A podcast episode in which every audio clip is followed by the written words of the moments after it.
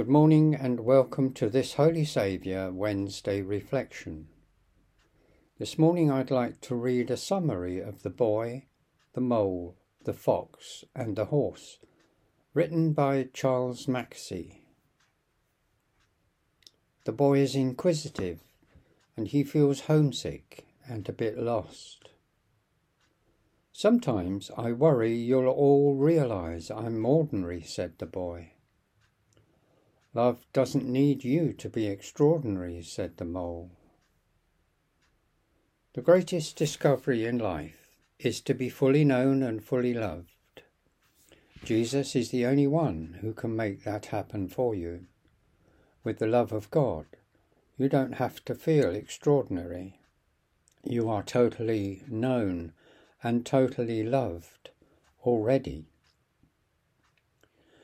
The mole is small, enthusiastic, and seems to eat cake to feel better about himself. And the mole's decision to free the fox shows that he is courageous and loving. Eventually, he learns that love is better than cake. I've discovered something better than cake. No, you haven't, said the boy. I have, replied the mole. What is it? A hug. It lasts longer. Jesus wants us to realize that our greatest desire in life, even more than cake, is to love and to be loved. The simple and lasting joy of a hug from someone you love proves this to be true. In the Eucharist, Jesus hugs your heart. Allow Him to love you. The fox has been hurt by life. Caught in a snare, the fox is angry and warns the mole that he would be eat him if you weren't caught in the snare. And the mole's decision to chew through the wire to be free. The fox eh, is a conversion moment for the fox. I'm not afraid, said the mole. If I weren't caught in this snare, I'd kill you, said the fox. If you stay in that snare, you will die, said the mole. So the mole chewed through the wire with his tiny teeth. And the fox later returns the favour by saving the mole from drowning. The horse brings healing to the fox with two great lines.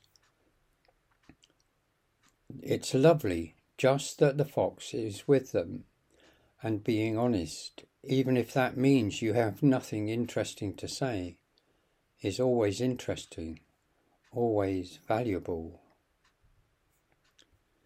The fox never really speaks, whispered the boy.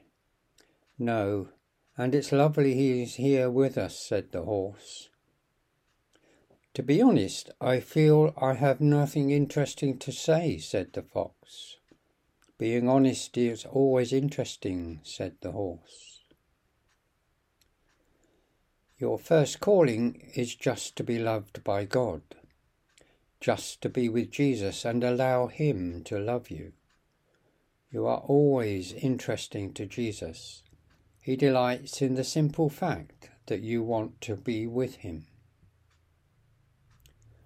The horse is gentle, kind, and full of wisdom and one of the favourite lines is, What is the bravest thing you have ever said? asked the boy. Help, said the horse. Later, the horse admits to the boy that he can fly, but he stopped because it made the other horses jealous. And the boy tells the horse that they love him even if he cannot fly and even as the boy is speaking, pictures show wings growing on the horse's back, and the boy rides the horse as it flies. There's something I haven't told you, said the horse. What's that? said the boy. I can fly. And I stopped because the others were made jealous. Jesus has given you special gifts and talents. He loves to see those come fully alive. He loves to see you fully alive again. Don't be afraid. You are the light of the world. A city built on a hill cannot be hid. No one, after lighting a lamp, puts it under a bushel basket, but on the lampstand, and gives it light to all in the house. In the same way, let your light shine before others, so that you may see your good works and give glory to your Father in heaven.